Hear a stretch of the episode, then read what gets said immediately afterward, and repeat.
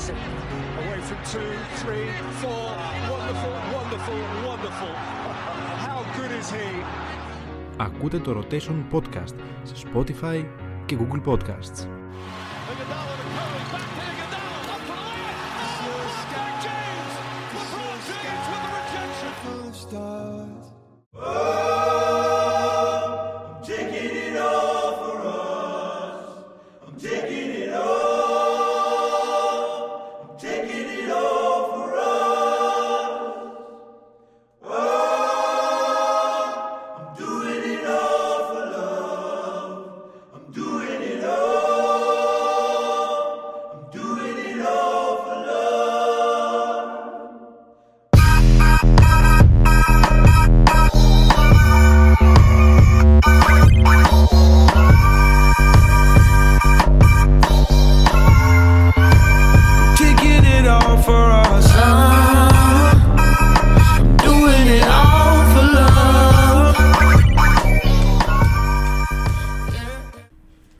Καλησπέρα κυρίες και κύριοι, δέκατο επεισόδιο του Give and Go. Χρόνια πολλά, Χριστός Ανέστη από τη Γιώργο Κουφού και τον Γιώργο Γατή.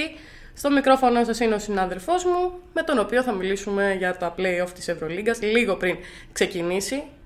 Γιώργο, Ιωτά, χρόνια πολλά και από μένα. Χριστός Ανέστη, αληθό ο κύριος. Τα λέω εγώ για να μην τα λέτε εσείς. με πρωτιά Ολυμπιακός, την κανονική περίοδο.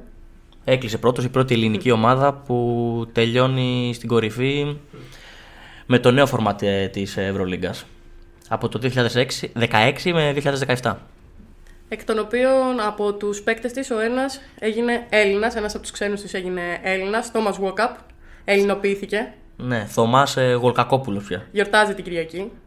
Και εγώ Χρόνια γιορ- πολλά από τώρα. Και εγώ γιορτάζω. Και εσύ γιορτάζεις. Πέφτει του Αγίου Θωμά με του Αγίου, Αγίου Γεωργίου. 23 Απριλίου. 23 Απριλίου. Η γιορτή του Αγίου Θουμά πέφτει στη. Ναι, γιατί είναι εκείνη η εορτή του Πάσχα. Οπότε είναι η Κυριακή του Θωμά, έγινε και η Κυριακή του Γιώργου τώρα. Και αυτή την Κυριακή θα γιορτάσει και ο Τόμας Βόκαπ, ο οποίος. Ε, Το κάναμε ρε, πιο ορθόδοξο τον άνθρωπο. καθολικός, καθολική είναι εκεί στο Τέξας, νομίζω. Όχι; Εντάξει, Οι τέλος προτεστάντε, πάντων. τι να είναι εκεί. Ό,τι και να είναι. Ό,τι και να είναι. Τέλος πάντων, έστω ότι γιορτάζει την Κυριακή, Τόμα Βόκαπ, ο οποίος την Τρίτη, 18 Απριλίου, έγινε γνωστό πως στην Πρωταπριλιά, και όχι δεν ήταν φάλσα, ε, ο ίδιος έστειλε μία αίτηση για την ελληνοποίησή του και λίγες ώρες αργότερα βρέθηκε στον Υπουργό Εσωτερικών, τον Μάκη Βορύδη, ε, ο οποίος το, το υπέγραψε την επόμενη μέρα μαζί με την ε, πρόεδρο της Δημοκρα... Δημοκρατίας, με συγχωρείτε, Ρίτα Σακελαροπούλου. Να σημειωθεί βέβαια ότι αυτή, αυτό το αίτημα προωθήθηκε λίγο, έβαλε λίγο το χεράκι του ο πρόεδρος της, Ε- της ΕΟΚ, ο κύριος Λιόλιος, ε, και έτσι ολοκληρώθηκε η διαδικασία και μαζί με τον Τόμας Βόκαπ έγινε και ο Νάζ Μήτρου Λόγκ ε, Έλληνας. Επομένως τώρα αυτή τη στιγμή, όπως έχουν τα πράγματα, τον Αύγουστο για το Παγκόσμιο Κύπελο Ανδρών της FIBA, έχουμε τρεις naturalize, έχοντας το δικαίωμα να συμπεριλάβουμε μόνο έναν. Εκτός άμα ο Τάιλερ Ντόρσι, που πρέπει να είναι πάρα πολύ δύσκολο, Πάρει ελληνικό πάρει, διαβατήριο. πάρει ελληνικό διαβατήριο γιατί μόνο ένας ε, naturalize δικαιούται να αγωνιστεί στην εθνική. Τάιλερ Ντόρσι, ο οποίος έχει ρίζες από το παππού του, ο οποίος ε, είναι Έλληνας. Παρ' όλα αυτά, εκείνος ε, έχει απλά την ελληνική ταυτότητα, δεν έχει το διαβατήριό του. Έχει γίνει μεγάλος ε, σάλος. Ε, Εν τω μεταξύ και δύσκολη επιλογή για τον ε, Ιτούδη το καλοκαίρι για το ποιον παίκτη να διαλέξει. Σίγουρα έχει έναν ε, ο οποίος είναι πάρα πολύ καλός ε, αμυντικός ε, παίκτης, είναι αμυντικογενής παίκτης, ίσως βγήκε και ο καλύτερος αμυντικός της Ευρωλίγκας. Και είναι και καθαρό όμως playmaker. Ακριβώς και έχει μετά και το Τάλερ Ντόρσεϊ, ο οποίος μπορεί, δεν ξέρω τώρα εγώ, κάνω τη δικηγόρο του διαβόλου, μπορεί να έχει το wild card λόγω Φινέρ Μπαχτσέρ. Ναι, αλλά άμα το σκεφτούμε και σε θέσεις, η, η Εθνική Ελλάδος έχει και τον ε, Καλάθη και τον Κώστας Σλούκα, ε, για τη θέση του playmaking. Ο, και είναι τώρα και ο Τόμας Γκόκαπ. Ναι. Τρεις. Τρεις πάρα πολύ καλούς παίκτες. Εισάξει. επομένως Εισάξει παίκτε. ναι, επομένως τώρα εσύ ρωτάς, θα θυσίαζες ένα σουτέρ για ακόμα ένα playmaker; Ναι, ή, ή αλλιώς θα γίνει η ερώτησή μου, ποιος ποιος, θα- ποιος θα είναι το διάρρη. Θα πας σε ένα, σε ένα σχήμα με τον Γόκαπ και τον Σλούκα στην ίδια πεντάδα, να, να κάνεις δηλαδή τον Σλούκα έτσι ένα κόπο γκάρτ και που έχει και το σουτάκι, θα, βάλεις, πε- θα δώσεις περισσότερο χρόνο στον Γιαννούλη Λαρετσάκη. Μήπως γνωρίζουν ότι τελικά ο Τάλερ Ντός θα πάρει ελληνικό διαβατήριο και θα αγωνιστεί. Γενικά είναι μια δύσκολη επιλογή για τον Ιτούδη το καλοκαίρι ανάμε, για, για, για ποιον παίκτη θα επιλέξει. Εντάξει, και ο Μήτρου Λονγκ ακούγε, ακούγεται ότι θα έρθει και στον ε, Παναθηναϊκό. Έσκασε ο Μίσκο Ραζνάτοβιτς για Ταμάμ και Μήτρου Λονγκ. Μήτρου Λονγκ. Το θέμα όμως δεν είναι ακριβώς αυτό. Πάντως, συγγνώμη που σε διακόπτω σε παρένθεση, στη poll, στο poll, στο, στη ψηφοφορία που κάναμε στο site του Rotation, ε, στο οποίο κληθήκατε εσείς να, ψηφίσατε, να ψηφίσετε ποιον θα διαλέγατε ανάμεσα στους Walkup Dorsey και Μήτρου Long για τον έναν και μοναδικό natura- naturalize παίκτη στην εθνική ομάδα μπάσκετ, το 67% ψήφισε το Thomas Walkup. Πίσω του ακολουθεί με το 22% ο Tyler Dorsey και με το 11% ο Nαζ Μήτρου Long. Οκ. Εσύ ποιον επέλεγες; Ποιο θα επέλεγες; Ε, νομίζω πως και εγώ τον Walkup θα επέλεγα. Για ποιο λόγο; Το θεωρώ λίγο πιο ολοκληρωμένο παίκτη από τον ε, Dorsey και Εντάξει, πιο ολοκληρωμένος είναι σίγουρα. Ναι, τον θεωρώ πιο ολοκληρωμένο παίκτη από τον Ντόρσεϊ. Ο Ντόρσεϊ έχει ένα διαφυσβήτητα καλό σουτ. Το οποίο όμως εγώ θεωρώ πως ε, δεν είναι αρκετό για κάτι που, το, που θέλουμε τώρα, ένα, πα- ένα παγκόσμιο κύπελο δηλαδή. Και νιώθω ότι ώρες ώρες άμα δηλαδή δεν βρει αυτό το σουτ, δεν έχει να προσφέρει κάτι άλλο. Θα Γνώμη μου. Εντάξει, σίγουρα. Θα μπορούσε να ταράξει την ηρεμία ή το κλίμα της εθνικής ο Τόμας Γόκαπ. Με... Θέλεις να σου πω την αλήθεια. Με την έννοια ότι είναι, δεν είναι. α, Δεν είναι, δεν είναι δεν Έλληνας ξέρω και αυτή τη αγωνίζεται. στιγμή ε, αν ε, οι συμπέκτες του στην εθνική τέλος πάντων Πέρα από τους συμπαίκτες Ναι. του Ολυμπιακού που και να έχουν διαφωνία δεν θα το δείξουν Θε- σίγουρα. Ναι, θέλω να καταλήξω τέλος πάντων ότι δεν ξέρω αν θα υπάρχει κάποιος δυσανασχετισμός, αλλά επειδή ε, ένας μεγάλος βαθμός παικτών της εθνικής ομάδας είναι του Ολυμπιακού και είναι ήδη συμπαίκτε εκεί πέρα, και όπως είπες εσύ, και ακόμα και να διαφωνούν με αυτό, δεν θα το εκφράσουν. Ε. Ο Γιάννης Λαρατζάκη βγήκε χθες, ας πούμε, και είπε ότι ρε παιδιά, εντάξει, μην γκρινιάζετε. Καλό είναι να αποδείξει ο καθένας τι μπορεί να κάνει και αν αξίζει να μείνει, και στην τελική μην γκρινιάζετε. Συγγνώμη λίγο που σε διακόπτω, απλά θα πάω. Δεν είναι ότι διαφωνώ εγώ με την ε, ελληνοποίηση του Γόκαπ. Απλά θα πάω λίγο από την, αντι... από την απέναντι πλευρά. Με την κρίνια που ε, σχολίασε ότι υπάρχει ο Γιαννούλης Λαρεντζάκης δεν είναι απαραίτητο ότι αγωνίζεται ένας απλός naturalize στην εθνική, ένας ξένος παίκτης. ότι Και δεν έχει καμία σχέση με δεν, την Ελλάδα, Δεν ναι. έχει το ελληνικό στοιχείο, ναι. Πέρα από αυτό το κομμάτι, μπορεί να, ο κόσμος μπορεί να γκρινιάζει, ξέρω εγώ, γιατί γίνεται Έλληνας ένας παίκτης ο οποίος είναι μπασκετμπολίστας και χτυπάει το τόπι, βάζει τρίποντα ή βάζει τίποτα ή παίζει μια καλή άμυνα. Ένας ευκατάστατος πολίτης Ναι. του κόσμου, θα πω εγώ. Ναι, οκ. Είναι ξανθός, δίμετρο, οτιδήποτε και υπάρχουν τόσοι χιλιάδες άλλοι άνθρωποι οι οποίοι έχουν ζήσει για πολλά χρόνια στην Ελλάδα. Μπορεί να, υπά- να υπάρχουν και κάποιες ελληνικές ρίζες οτιδήποτε και να μην έχουν πάρει ακόμα να, ε, την πράσινη κάρτα. Να, να μην είναι ναι. Έλληνες, Να μην έχουν πάρει την Συμφωνώ. ελληνοποίηση. Συμφωνώ με και λίγα πάνω λόγια. κάτω. Ε, το ίδιο είπε και ο κύριος Δημήτρης Κοντός, είναι ο διευθυντής επικοινωνίας της ΚΑΕ Παναθηναϊκός. Ε, το εξέφρασε στη story του στο Instagram. Είπε ότι ρε παιδιά σε 19 μήνες.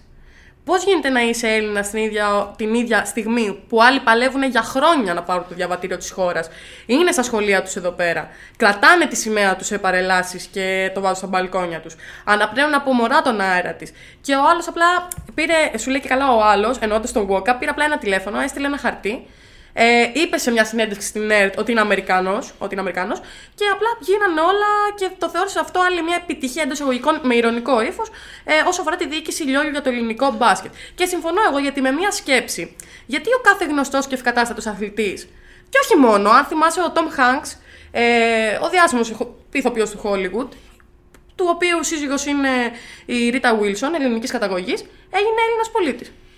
Ωραία, γιατί ο καθένας ευκατάστατος πολίτης του κόσμου να γίνεται Έλληνας έτσι απλά και να υπάρχουν άλλες οικογένειες που είναι εδώ πέρα χρόνια και να μην το καταφέρουν. Και η οικογένεια Αντετοκούμπο να πήρε ελληνική ηθαγένεια, υπηκότητα, με συγχωρείτε, ε, όταν ο Αντετοκούνμπο έφτασε στο peak του μπασκετικού κόσμου. Ακριβώς είναι από ποια οπτική θα κοιτάξει το συγκεκριμένο θέμα. Θα το κοιτάξει από το κομμάτι το κοινωνικό, το οποίο υπάρχουν χιλιάδες άνθρωποι οι οποίοι ε, υπηρετούν όπως αυτό είπες εσύ ακριβώς στην Ελλάδα και δεν έχουν ανταμειφθεί, που την αγαπάνε και, και εκείνη την Ελλάδα ζουν. Ε, ε, ζουν με τα δανεικά της, τα έθιμά της, χίλια δύο πράγματα. Και ο Γουόκαπ, ο οποίος είναι 19 μήνες μόνος στον ε, Ολυμπιακό στην Ελλάδα, οτιδήποτε κάνει, απλά επειδή εδώ αγωνίζεται, ε, να γίνει Έλληνας. Αυτή είναι η μία οπτική που υπάρχουν πάρα πολλά, πάρα πολλά χιλιάδες ερωτήματα και αυτό δεν είναι να απευθυνθείς μόνο στην ΕΟΚ αλλά να, να, να απευθυνθείς γενικά στο κράτος. Εντάξει, μετά, συγγνώμη παρένθεση, αλλά όσο αφορά την ΕΟΚ, δεν είναι ότι εκείνη πήγε και υπέγραψε το χαρτί. Δηλαδή ήταν απλά ένας παράγοντας που έπαιξε ρόλο. Δεν είναι ότι εκείνη αποφάσισε να Ναι, κάνει η Ελληνά το εντάξει. walk-up. Δηλαδή το καταλαβαίνω ότι υπογραφή υπάρχει του- κόσμο που δεινοπαθεί για, τα, για αυτά τα χαρτιά. Βοήθησε απλά Σίγουρα βοήθησε, αλλά στη μην το ρίχνουμε και διαδικασία να στην γίνει ΕΟΚ. πιο γρήγορα. Δεν διευθύνει εκείνη τη χώρα. Ναι, αλλά μπορεί να- με το δικό της. Σπρώξιμο όπως είπαμε νωρίτερα. Ναι, οτιδήποτε με το δικό της κλίμα να, να φτάσει πιο κοντά στην ε, υπογραφή. Γιατί υπήρχαν και προηγούμενες περιπτώσεις, πάλι στο κομμάτι το μπασκετικό, που ο Μπατή, ο Κίτσιο, ο Σαντρός, οτιδήποτε και άλλοι παίκτες που θέλουν να, γι- να, να γίνουν Έλληνες και η τότε η ΕΟΚ δεν, ε- κρατούσε μια ουδέτερη στάση γιατί δεν ήθελε να γίνει αυτό που έχει γίνει αυτή, τη τη στιγμή. Αλλά ας πούμε και στο ποδόσφαιρο, να το πάμε σε αντίπαρα απέναντι πλευρά, και ο Ζέκα έχει γίνει. Ε, Ένας naturalize παίκτης. ναι, έγινε Έλληνας και αυτός. Απλά είχε αγωνιστεί πολλά, αγωνιζόταν πολλά χρόνια στην εθνική και αγαπούσε την εθνική. Εντάξει, να Και πω την και Ελλάδα. κάτι άλλο όμως. Ακόμα και μ, πριν αλλάξει η φρουρά επί Βασιλακόπουλου εποχή, το 2008, όταν και ο ίδιος ήταν πρόεδρος της FIBA, έσπρωξε λίγο τις διαδικασίες για καλάθι και έγινε, το, αντί- έγινε μια αντίστοιχη ενέργεια το 2015, όταν ε, ο τότε 19χρονο Ντόρσεϊ ήθελε να αγωνιστεί με την εθνική νέων. Ναι, απλά σε όλο αυτό το κομμάτι υπάρχει ότι υπάρχει μια ελληνική ρίζα σε αυτό. το- Ναι, αλλά εντάξει. Υπάρχει αυτό το στοιχείο. Ο άλλος είναι, είναι, ξε- είναι ένας Τεξανό. Που δεν έχει καμία επαφή. Καμία επαφή, Ναι, τίποτα. καμία Απλά η μόνη του επαφή είναι ότι απλά ήρθε στον Ολυμπιακό να αγωνιστεί. Και αγαπάει την κουλτούρα. Ναι, α- απλά αγάπησε την κουλτούρα. Ναι, δεν είναι ότι ναι. την αγαπούσε πριν. Έμεινε εδώ, ζούσε, αγαπάει δεν ξέρω, το κρασί, τη θάλασσα, τον καιρό, το φαΐ, τον Ολυμπιακό πια. Δεν ξέρω τι.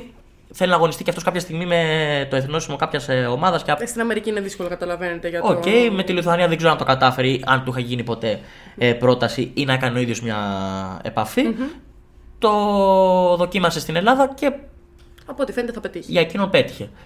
Απλά αυτό που είπα πριν για την ε, οπτική του θέματος που θα κοιτάξεις, που ανέφερα το κοινωνικό κομμάτι και όλα αυτά που αναφέραμε μέχρι τώρα, υπάρχει και η οπτική του αν θα κάνει καλό ο Γόκαπ στην εθνική. Άμα χρειαζόμαστε ένα τέτοιο παίκτη, ένα naturalize. Αν γενικά ως χώρα, ως εθνική, ε, θα πάμε με, το, με τη συνταγή του naturalize παίκτη. Ωραία, το πιάσαμε από την αρχή, τώρα θα το πιάσω εγώ από το τέλος για να φτάσουμε στη μέση. Ναι. Ωραία.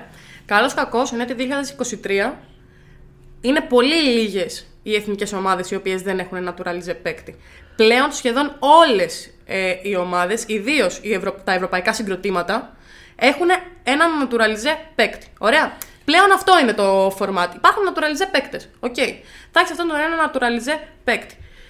Ε, μετά κατα... πάμε εκεί πέρα που λες εσύ αν θα βοηθήσει κάπου ο Walkup. Ο Walkup θεωρώ ότι θα βοηθήσει μέσα στην εθνική. Και θα βοηθήσει και πιο πολύ με την άμυνά του.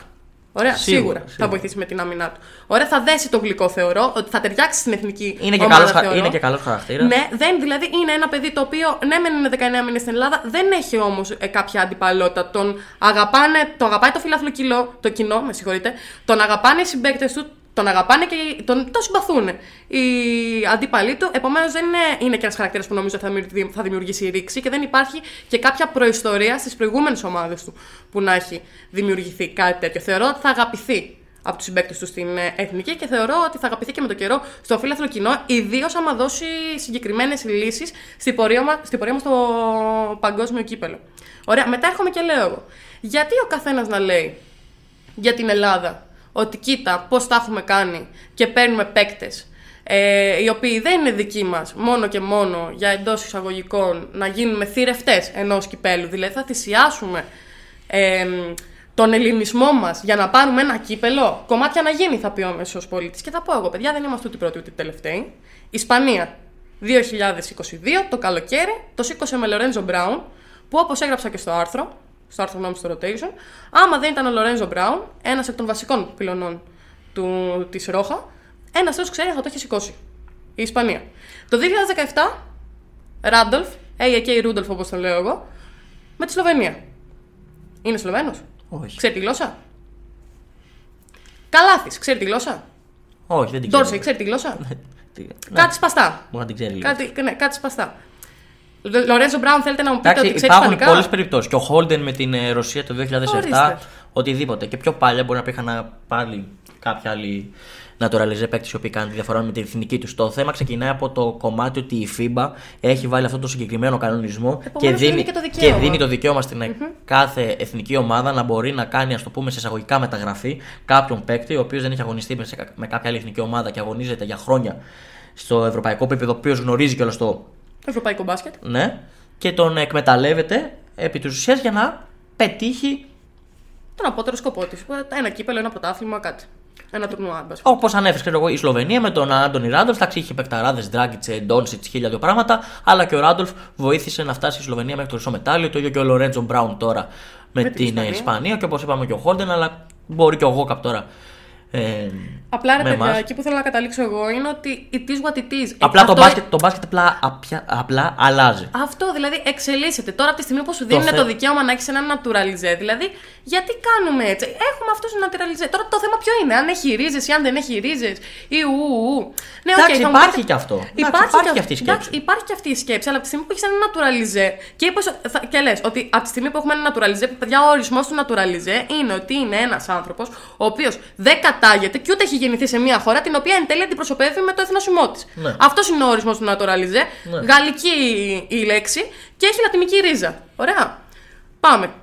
Και συνεχίζουμε τώρα και λέμε ότι ρε παιδιά, από τη στιγμή που έχουμε αυτούς τους naturalize και έχουμε το δικαίωμα να τους βάλουμε, το θα, θα βάλουμε αυτόν που θεωρούμε ότι ταιριάζει πιο πολύ. Αν ο Ντόρσεϊ, εν πάση περιπτώσει, έχει τη ρίζα που είναι από τους παππούδες του και τα σχετικά, αν όλα αυτά είναι όντως ε, αληθινά και πρέπει το παιδί να είναι μέσα στην εθνική ομάδα, δεν θα είναι ω naturalize. Θα είναι ως Έλληνας. Όχι Έλληνας πολίτης. Έλληνας με ταυτότητα, Έλληνας με διαβατήριο, θα πάρει την υπηκοότητα, την ηθαγένεια και πάει λέγοντας. Όπως και αντίστοιχα ο Μήτρου Λόγου που είναι Ελληνοκαναδέζο. Από τη στιγμή που ανήκουν αυτά τα παιδιά σε αυτό το φάσμα, ε, δεν θα το πάμε με το όποιος ήρθε πρώτος ή με το όποιος είναι πιο πολύ Έλληνας από αυτούς. Ανήκουν στη ίδια κατηγορία, επομένως θα πάρουμε αυτό που ταιριάζει πιο πολύ. Τώρα, το αν ε, γιατί έχουν αυτοί, γιατί είναι αυτοί οι Έλληνες και δεν είναι άλλοι που είναι εδώ πέρα, όσα χρόνια ε, ζουν αυτοί επί της ουσίας. Ο 30 χρόνια είναι ο Walkup, μπορεί άλλος ένας να είναι 30 χρόνια εδώ πέρα και να μην το έχει καταφέρει. Αυτό είναι άλλο θέμα. Αυτό δεν μπορείς να τα αγγίξεις. Πάει τελείως μετά στο πολιτικό. Και αν θέλετε για μένα, ε, σε προεκλογική βάση, σε προεκλογική εποχή, σε προεκλογική περίοδο παίζουν όλα ρόλο. Παθιάστηκες, ε. Ε, ναι, γιατί δεν μπορώ τώρα να ακούω χαζομάρε τύπου ποιο είναι, ποιος είναι πιο Έλληνας, ποιος είναι ποιος από εδώ, ποιος είναι από εδώ. Γιατί μπορεί να βάλουμε μετά τον Ντόσε που να πούμε ότι α, είναι πιο Έλληνας γιατί είναι ο παππούς του, να μην τα πάει καλά το παιδί και μετά θα τον λιτζάρουμε. Θα πούμε, α, κοίτα δεν έπαιξε καλά. Και να βάλουμε το walk-up Ο ξένος. ναι, ο ξένος. Θα, το- θα το πούμε και ξένο μετά. και άλλα τέτοια ρατσιστικά με χρώμα επιδερμίδας και τα συναφή. Και μπορεί να βάλουμε το walk-up, να είμαστε όλοι προκατελημένοι, να, να πούμε πού πάμε με τον Αμερικανό ρε, που, δε- που το μόνο που λέει είναι καλημέρα, καλησπέρα και αντιγεια. Και μετά να παίξει μια χαρά και να λέμε το παιδί είναι δικό μας.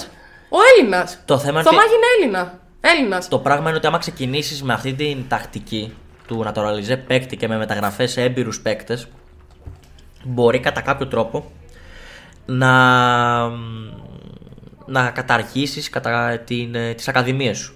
Δηλαδή τα Ελληνόπουλα που ξεκινάνε αυτή τη στιγμή και παίζουν μπάσκετ και, μπάσκετ και έχουν ένα Καλά, έχω σκοπό φοβερό αντίλογο και σε ένα αυτό, ναι, στόχο ξέρεις. να φτάσουν εκεί. Ναι, εντάξει, θα μου πεις για την Ναι, ναι. Ισπανία. Όχι, όχι, όχι. Η Ισπα- Καμία σχέση. Ολοκλήρωσε και θα σου πω. Εντάξει, γιατί εγώ νόμιζα η Ισπανία. Θα μου λέει η Ισπανία με τις Όχι, καλύτερες όχι. ακαδημίες Όχι, του καμία κόσμου. σχέση. Η Της Ισπανία Ευρώπης με τουλάχιστον.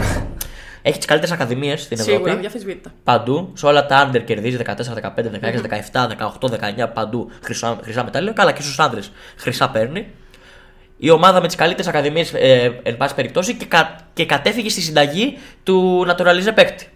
Θέλω να πω δηλαδή, υπάρχει δηλαδή όντως ο αντίλογος ότι ο, για τις ε, δικές μας ακαδημίες τώρα με την ε, έλευση του WOCAP, άμα τι θα γίνει και καλά, πώς θα το δουν τα νέα Ελληνόπουλα, ότι θα φοβούνται μην χάσουν τη θέση τους από κάποιους έμπειρους ε, παίκτες ε, που μπορούν να έρθουν με μεταγραφή ε, από την Σλοβενία, από την Ισπανία, από την Αμερική, από την Βραζιλία, από που να είναι. Από Αρκεί- άλλον πλανήτη θα πάρουμε τώρα σε λίγο. Θα έρθει ο Ναι. Αριανός και θα το κάνουμε.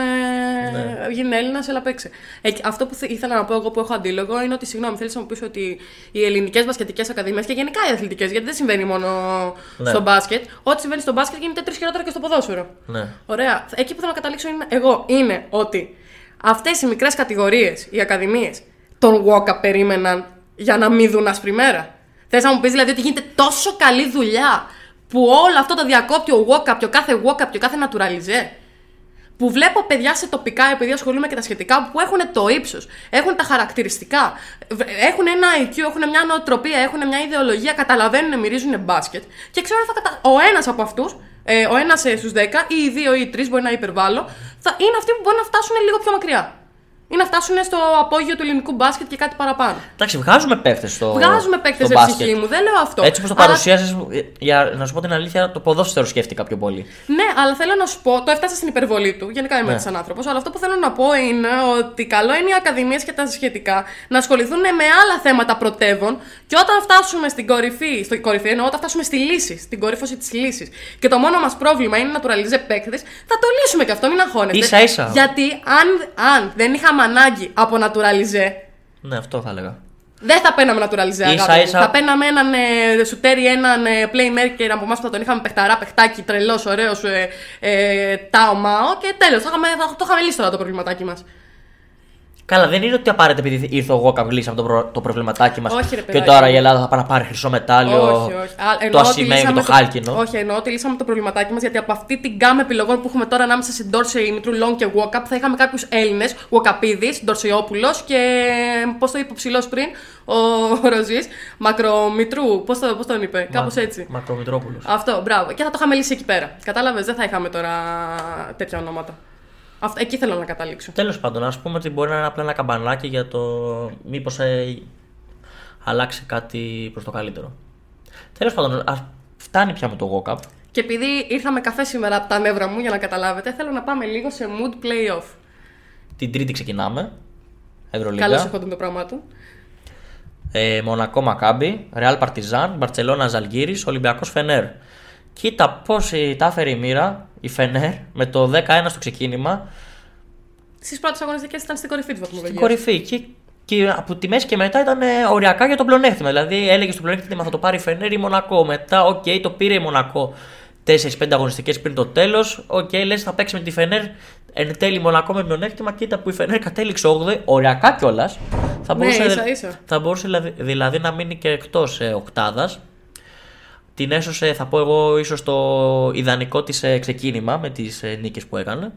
Ρε, ξέρεις Τις ποια ομάδα συνεχόμενες. λυπήθηκε η ψυχή μου; την Με Πασκόνια. συγχωρείτε, ναι. την Πασκόνια. Ναι, ναι.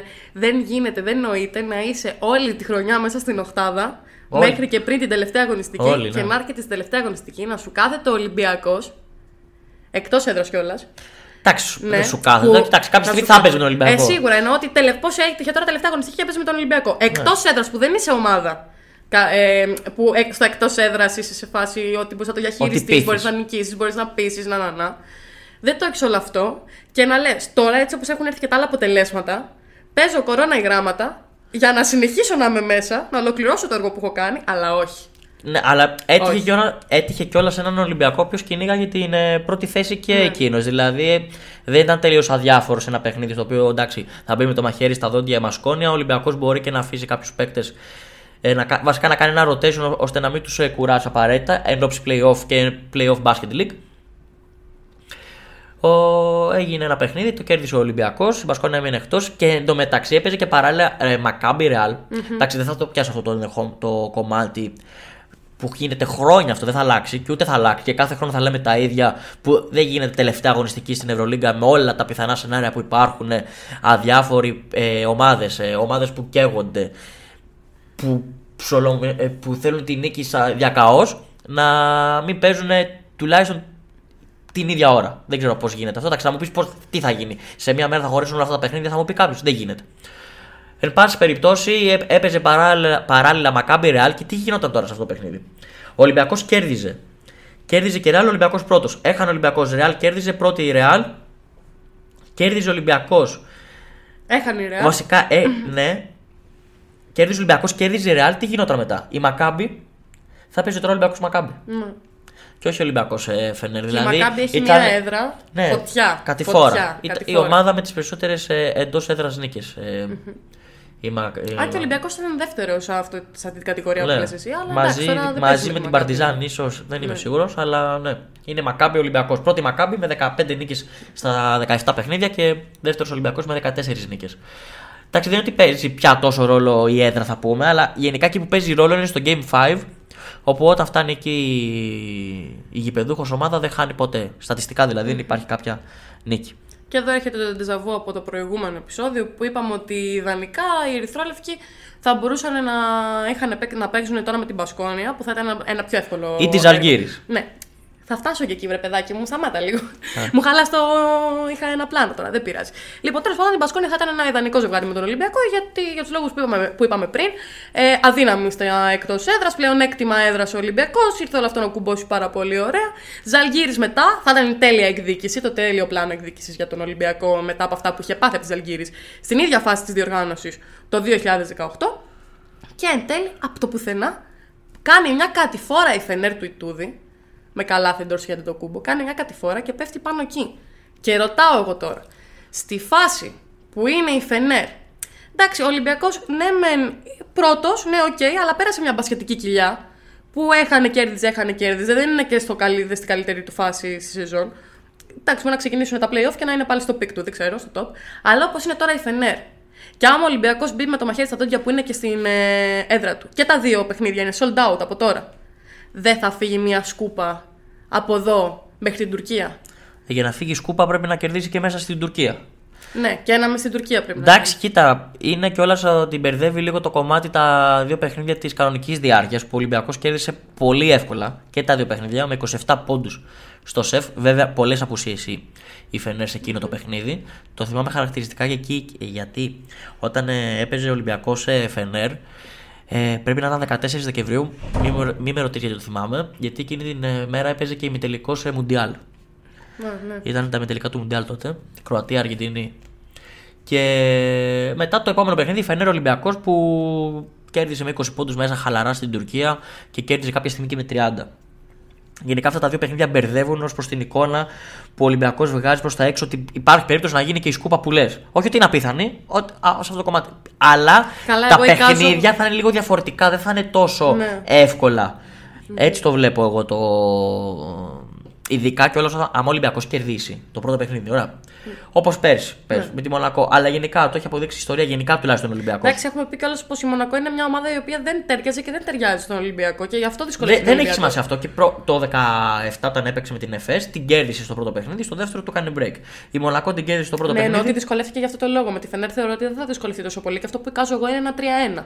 Δηλαδή και, οκ, σκούπα υπερβολή, Δεν, αλλά. δεν μιλάω για το σκορ, δεν μιλάω για τη, η κατάληξη της σειράς. Μπορεί να έρθει 3-1 και τα 4 παιχνίδια να είναι στο σουτ. Εντάξει, ναι, οκ. Εγώ λέω ότι τη δυσκολία του Ολυμπιακός και να την κερδίσει τη Φενέρ δεν την κερδίζει τόσο εύκολο όσο την κέρδισε στην κανονική διάρκεια με 20-25 πόντους και 30 στο κεφάλι Δηλαδή θα είναι, θα είναι κλειστά παιχνίδια. Ο Ιτούδης θα κατεβεί με ένα πλάνο. Δεν είναι, ε, μην ξεχνάμε, έχει 30 εκατομμύρια budget η Φενέρ. Καλάθης, Βίλμπεκ, Ντόρσεϊ, Μότλεϊ, ε, Γκούντουριτς, Μπιέλιτσα. Δηλαδή δεν είναι τυχαίοι παίκτες αυτοί.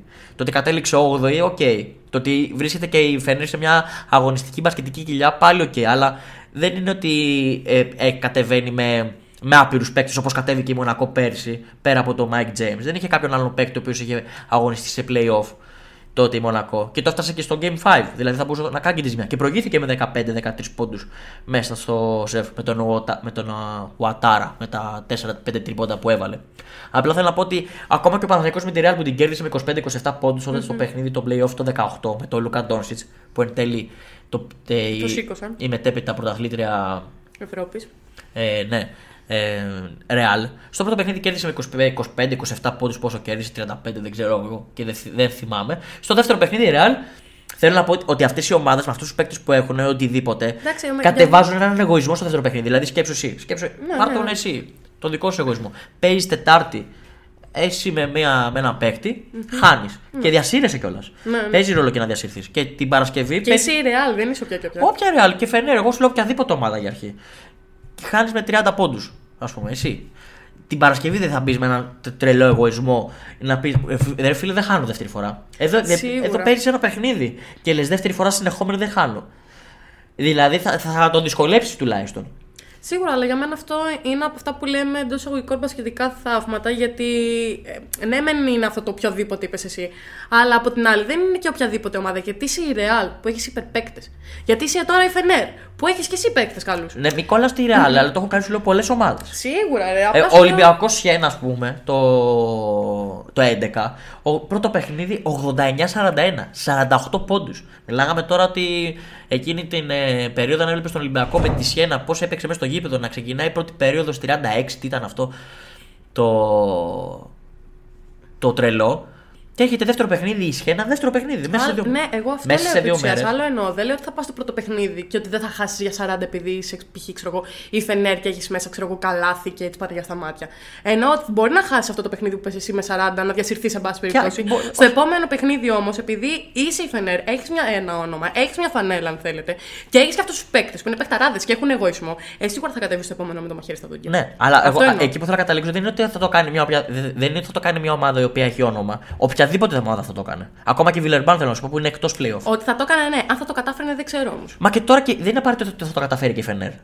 Δηλαδή, το μπο- ακούω, απλά δεν το απλά, συμμερίζομαι. απλά, απλά σου- θεωρώ εγώ μπορεί και να πέσω λάθος. Μακάρι και η ελληνική ομάδα να κερδίσει και εύκολα, αλλά βλέπω δύσκολα παιχνίδια. Αυτό, εκεί θέλω να καταλήξω. Δηλαδή, Ναι, ναι. ότι και ο Ολυμπιακός να κερδίσει με 15-17 το πρώτο παιχνίδι δεν είναι απαραίτητο και το δεύτερο παιχνίδι θα το κερδίσει τόσο εύκολα. Μπορεί να το κερδίσει με το ζόρι. Και την Μπαρσελόνα τη σειρά που κέρδισε το 1-3 που κάνει την ανατροπή, όλα τα παιχνίδια το πήρε στο σουτ. Έχασε το τελευταίο σουτ ο Αμπρίνες, έβαλε το τελευταίο σουτ ο Πρίντεζης και πήγε Final Four. Φοβερό είναι, ματς. είναι δηλαδή λεπτές οι διαφορές.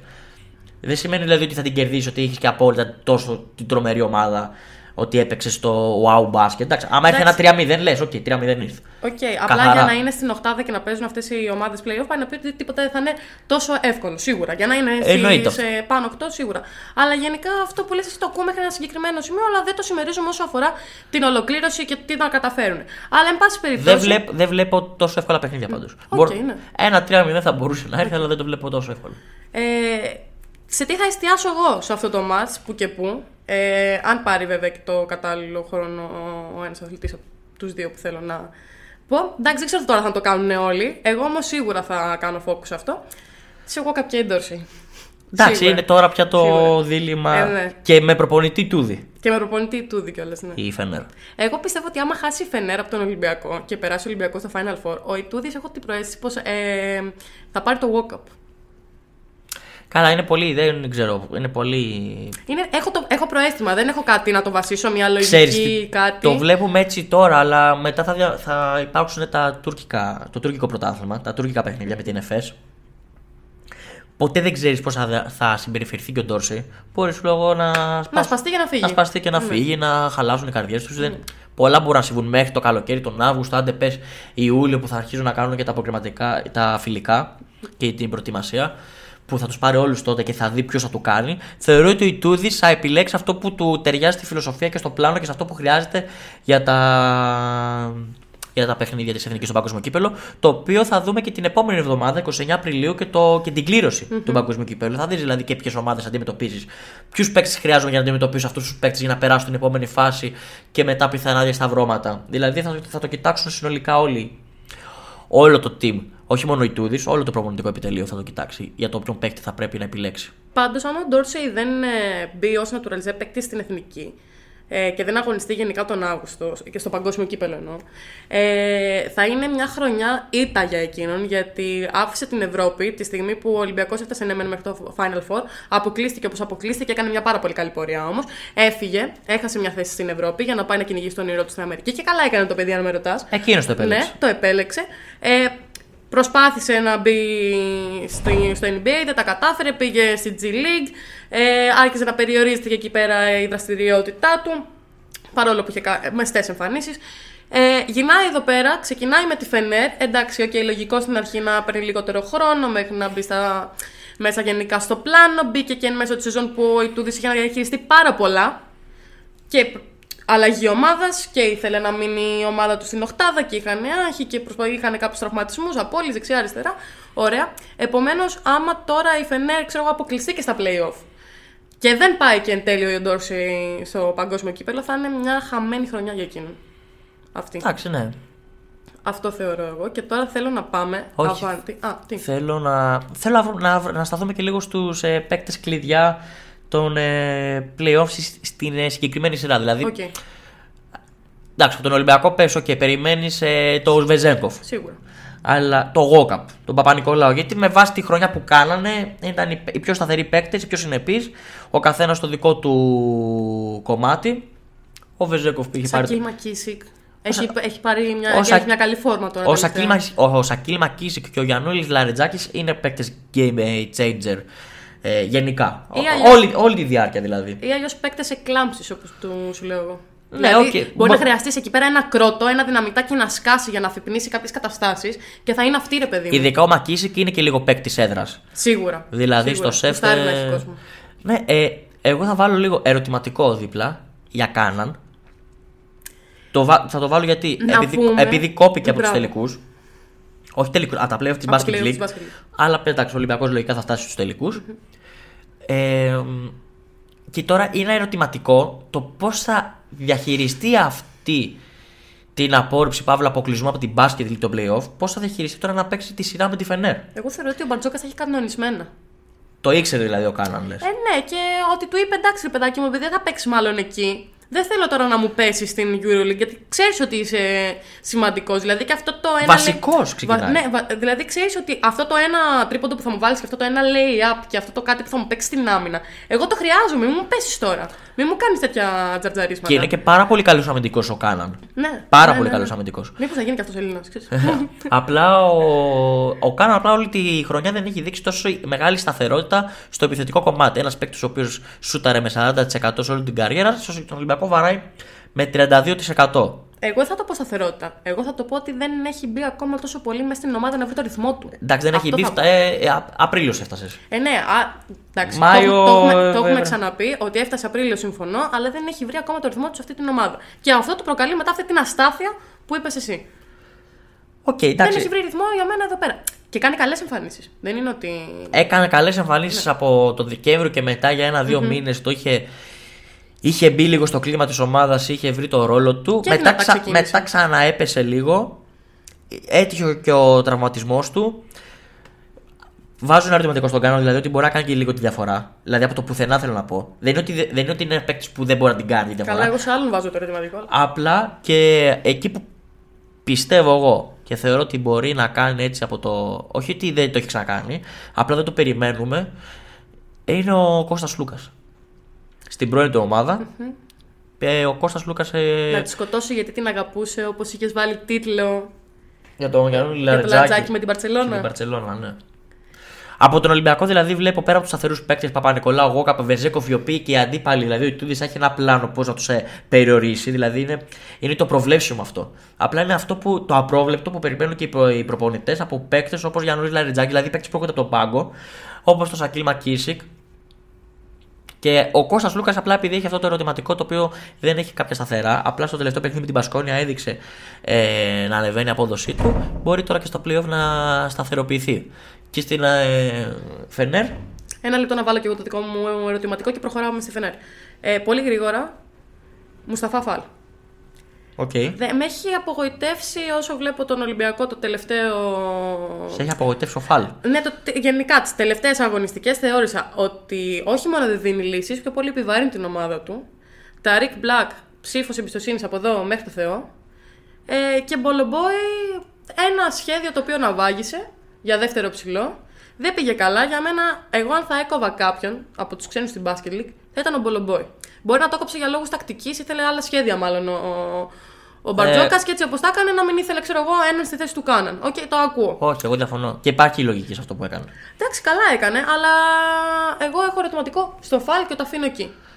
Ερωτηματικό για το πώς θα αγωνιστεί ή Για ότι το- θα επηρεάσει το παιχνίδι. Για το πώς θα αγωνιστεί και, και θα επηρεάσει το παιχνίδι. Γιατί άπαξ ο Φαλ, ο σέντερ σου, ωραία, το πεντάρι σου, αυτός που σου βάζει υποτίθεται τα, ε- τα εύκολα καλάθια κάτω από το καλάθι. Που θα σου ποστάρει, θα, θα, θα. Στην άμυνα, στην άμυνα, φίλο φαλ, το τελευταίο καιρό. Ε, περνούσε. Δηλαδή δεν ένιωθα, ένιωθα ότι έκανε. Όταν εκτός τόπου και χρόνου. Σε πολλές φάσεις. Δηλαδή ήμουν. λε- Λίγο να τεντωθεί να κάνει κάτι, λίγο απεξιάμυνα, ένιωθα ότι χανότανε. Οκ, εντάξει, Δεν- αθλητής δεν- είναι. Παίζει άμυνα γενικά ο Φαλ. Και Εγώ- χαμηλώνει στους κοντούς, είναι από τους λίγους φίλους με τέτοιο ύψος που χαμηλώνει. Ε, συμφωνώ. ο Φαλ. Εγώ λέω συγκεκριμένα για το τελευταίο καιρό. Βάζω ένα ερωτηματικό γιατί δεν ξέρω αν θα επανέλθει από όλο αυτό. Το- Γενικά είναι παίκτης για μένα, είναι παίκτης κλειδί, ρε παιδάκι μου. Γιατί τώρα με τη Φενέρ χρειάζονται τα δικά του τα καλάθια. Έχει χάσει λίγο τη σταθερότητά του στην επίθεση. Ναι. Έχει πέσει ο Φαλ, αλλά είναι σημείο αναφοράς όμως. Σίγουρα. Στη Φενέρ τώρα. Απλά θέλω εσύ λίγο να, να Ναι. σε διακόψω λίγο για τον Πολομπόη που είπες ότι θα τον έκοβες εσύ. Απλά βάλε εσύ, είσαι ένας προπονητής, ωραία. Και έχεις να επιλέξεις ε, ποιο ξένο θα κόψεις. Είναι ο Κάναν, ο Μακίσικ, ο Πίτερς, ο Φαλ, ο Μπλακ ή ο Μπολομπόη. Ναι. Από όλους αυτούς βάζεις και κατευθείαν ότι ο Μπολομπόη δεν μου έχει προσφέρει τόσο πολύ. Οπότε είναι ένας που σκέφτεσαι να αποκλείσεις και μετά έχεις. Και όχι μόνο αυτό, νιώθω ότι δεν ταιριάζει κιόλας. Και έχεις μετά τον Πίτερς, ο οποίος είναι, στο- είναι δεύτερο τεσάρι. Δεύτερο τεσάρι δεν έχεις. Είναι ο Βεζένκοφ και κάποιος άλλος. Άρα θα είναι αναγκαστικά ο Πίτερ. Πίτερς. Μετά έχεις τριάρι Παπανικολάου ΜακΚίσικ, δεν έχεις δεύτερο τριάρι, οπότε θε- σίγουρα θα σου χρειάζεται το ΜακΚίσικ. Μουσταφά Φαλ Μπλακ είναι η βασική σου πια, οπότε είναι ένας Μπολομπόι και ο άλλος είναι ο Κάναν. Και σκέφτεσαι και λες τώρα. Τώρα στα- σε ένα παιχνίδι, ή στην basket ή παντού, ο Φαλ σου τραυματιστεί. Και έχει κόψει και τον μπολομπόι. Θα κατέβεις με ένα ψηλό. Εντάξει, έτσι όπως το παρουσιάζει εσύ σίγουρα. Αλλά... Όχι το παρουσιάζω εγώ, έτσι θα σκέφτηκε λογικά και ο Μπαρτζόκα. ναι, εντάξει, Χρειάζεσαι, θέλω να πω, τρεις ψηλούς. Όπως και ο Παναγιακός δεν έκοψε π.χ. το Βίλεμ, έχει το Μαντζούκα, τον Αγραβάνη, τον Βίλεμ, τον Παπαγιάννη και τον Κουτάιτη. Πέντε. Μουσταφά Φάλου, Μπολομπόη, ε, Μπλακ, Πίτερ Βεζέκοφ πέντε. Δηλαδή κοντράρονται 5-5. Ποτέ δεν ξέρεις, μπορείς σε ένα παιχνίδι να σου κάνει τρία φάλο ο Μουσταφά Φάλ. Δεν θα έχεις, και θα έχει μόνο τον Μπλακ. Θα σου βγάλει ένα 40 λεπτό Μπλακ. Εννοείς ότι υπάρχουν ήδη πολλοί Έλληνες οι οποίοι είναι στη θέση που Θέλω να Κάναν. πω ότι ο Ναι. Κάνα μπορεί να το καλύψει ο Λαρεντζάκης, μπορεί να το καλύψει ο ΜακΚίσικ. Ο Λούντζης στην τελική. για να Μπορεί τους και ο μπερδεύουμε. Λούντζης, ναι. Οκ, θα είναι. Θα είναι Πώς το λένε, θα, χάνεις, χάνεις πράγματα από τον Κάναν όπως την άμυνά του και το σουτ του. Ειδικά με τον Παναθηναϊκό είχε δείξει να έχει και φτιάξει μια παράδοση. Ναι. Αλλά για, αν, αν ήταν επιλέξεις με βάση τη λογική αν, και τακτικά τον Μπολομπόι ή τον Κάναν, επιλέγεις θεωρώ τον Κάναν. Εντάξει, συμφωνώ, δεν το είχα σκεφτεί, είναι η αλήθεια αυτό. Συμφωνώ. Γιατί Εντάξει, ποτέ δεν, τώρα ξέρει, αλλάζω. ποτέ δεν ξέρεις τι θα γίνει. Παίζει playoff, παίζει με το ελληνικό πρωτάθλημα. Χίλια εδώ μπορεί. Λίγο, τε, στους συμμετελικούς σου γυρίζει το πόδι ο Φαλ. Εντάξει, Καλά δεν να είναι ο ξέρω το άνθρωπος. περίμενε καλά, Καλά ναι. να είναι ο άνθρωπος. Αλλά σου γυρίζει το πόδι φάλ. Να κατέβει μετά ο, ο Μπαρτζόκας με ένα ψηλό. Μετά θα, θα γυρίσουν όλα που είναι καλά. Μα έχει τρεις. Τώρα γιατί τον έκοψες; Δεν ήξερε ότι σίγουρα. θα πάθει κάτι. Να αρρωστήσει που λέει ο λόγος ο άνθρωπος. Ε, εντάξει, πολλά μπορούν να σου Θέλω να πω ότι στους κοντούς μπορείς να το καλύψεις, να κάνεις ένα καμουφλά και έχεις να παίξεις και να. Έστω και δεν έχεις. Να παίξει ο Λούντζης που σου λέει δεν είναι ο Κάναν, οκ, αλλά τουλάχιστον έχεις κάτι να παίξεις. Να, να χρησιμοποιήσει διάφορα σχήματα. Να παίξεις έστω και στην τελική Γουόκαπ, Σλούκα. Λαρεντζάκη. Ναι, ναι, οκ. Να ανεβάσεις το ΜακΚίσικ που το έκανε στα τελευταία παιχνίδια. Και να παίξεις με τον Παπανικολάου στο 3. Οπότε νομίζω έκανε καλά ε, με βάση τη λογική. Και τώρα μουσική υπόκρουση. Γιατί, γιατί Φενέρ; Πάμε. Αυτό θέλω να πάω. Α. Μουσική υπόκρουση. Για Παρα, παρα, Φενέρ. παρα, παρα, παπ. Ναι. Φενέρ Μπαχτσέ, παίκτης κλειδί. Τον, θα μου πεις πολλούς. Εγώ, ε, Θέλω να μου πεις όχι, τον πρώτο. όμως. Όχι, εγώ θα πω. Ε, το, ε, που πιστεύω εγώ θα κάνει διαφορά. Ναι. Κούντουριτς. Ναι. Κούντουριτς και σίγουρα, και σίγουρα γιατί έχει καλή παράδοση μέσα στο σεφ ο Καλάθης. Αφ' εγώ καλάθι θα έλεγα και λόγω δημιουργίας στα πόνταρα εκεί πέρα, επειδή η Φενέρ Μπαχτσέ, αν χρειάζεται κάτι αυτή τη στιγμή, είναι ότι πρέπει να βάλει ε, αρκετά καλάθια. Αν θέλει, πρέπει να δημιουργήσει πολύ, πρέπει να βγάλει καλή επίθεση. Αν θέλει. Θα κάνω και μια πρόβλεψη που το έχω πει γενικά έτσι, σε, σε διάφορες συζητήσεις. Αυτός που πιστεύω ότι θα είναι καταστροφικός για τη Φενέρ, τουλάχιστον στα πρώτα παιχνίδια, μέσα στο σεφ, πιστεύω θα είναι ο Ντόρση. Ναι. Πιστεύω ναι, θα είναι κακός. Ξέρεις, εγώ φοβάμαι μην μου φάει και κανένα κράξιμο γλυκούλης και τον πάρει από κάτω. Εντάξει, επαγγελματίας παίκτης είναι, έχει παίξει σε τόσες έδρες. Δεν νομίζω τον πάρει από κάτω, αλλά πιστεύω ότι δεν θα είναι. Μπορεί να σκοράρεις 15 πόντους. Το θέμα είναι πώς θα τους σκοράρεις. Θα βαρέσεις με 2 στα 17 σου, 3 στα 15. Θα κάνει πολλά λάθη. Δηλαδή να κοιτάξουμε και μετά την ουσία του παιχνιδιού. Μην κοιτάξουμε μόνο τα νούμερα του στο τέλος της ημέρας. Ότι ο Ντόση σκόραρε 12,3 πόντους μέσω όρο και βάραγε με 25 σουτ. Εγώ επειδή βλέπω το ματσάρισμα walk-up ε, Dorsey για να τον εγώ εκεί περιορίσει όσο πιστεύω θα μπορεί, πέσει. για να τον περιορίσει όσο μπορεί, ε, θα είναι και καταρχάς το κατάλληλο φόντο που είπαμε και νωρίτερα, ε, αλλά θα είναι και κάτι τύπου ότι ρε παιδάκι μου θα έχεις πάνω το καλύτερο αμυντικό, ε, ένα από, το καλύτερο, από τους καλύτερους αμυντικούς, γιατί δεν έχει βγει ακόμα ή εκείνο ή ο Ταβάρε, αν έτσι ρεάλ. Ε, τον ξέρεις γιατί στις προπονήσεις, εντάξει, σίγουρα τα ματσαρίσματα πέφτανε στις προπονήσεις πέρσι, ε, όπως ήταν η φάση. Ε, αλλά ξέρεις ότι θα έχεις πάνω στον καλή, ένα από τους καλύτερους αμυντικούς, τον οποίο θα έχεις να συναγωνιστείς και μέσα του Naturalize και θα πρέπει μέσα στην έδρα του, την πρώην έδρα σου, να βάλεις αρκετούς πόντους Έτσι ώστε να φανείς ότι και το έχεις, έχεις και τη φάση για τα playoff, έχεις και την ροή, έχεις και την ενέργεια, έχεις και τη δύναμη και τα συναφή και μπορείς να είσαι μέσα στη Φενέρμπαχτσε έτσι όπως έχει φάση τώρα. Αλλά και μπορείς να συναγωνιστείς τον έτερο ε, Naturalize, ο οποίος πάει να σου φάει τη θέση στην εθνική. Τέλος πάντων, ναι. Πάμε. Real Partizan θα πω εγώ. Real Partizan. Ε, θα. θε- Θέλει με ο Μπράντοβιτ. Είναι ε, ο κορυφαίος των κορυφαίων. Πρώην τεχνικός των Μαδριλένων και νυν το Παρτιζάνο. Ο Μπρατοβίτς. Ναι, ναι. Καλά, έχει σηκώσει και Ευρωλίγκα με τη Real. Γι' αυτό λέω. Γι' αυτό Το λέω.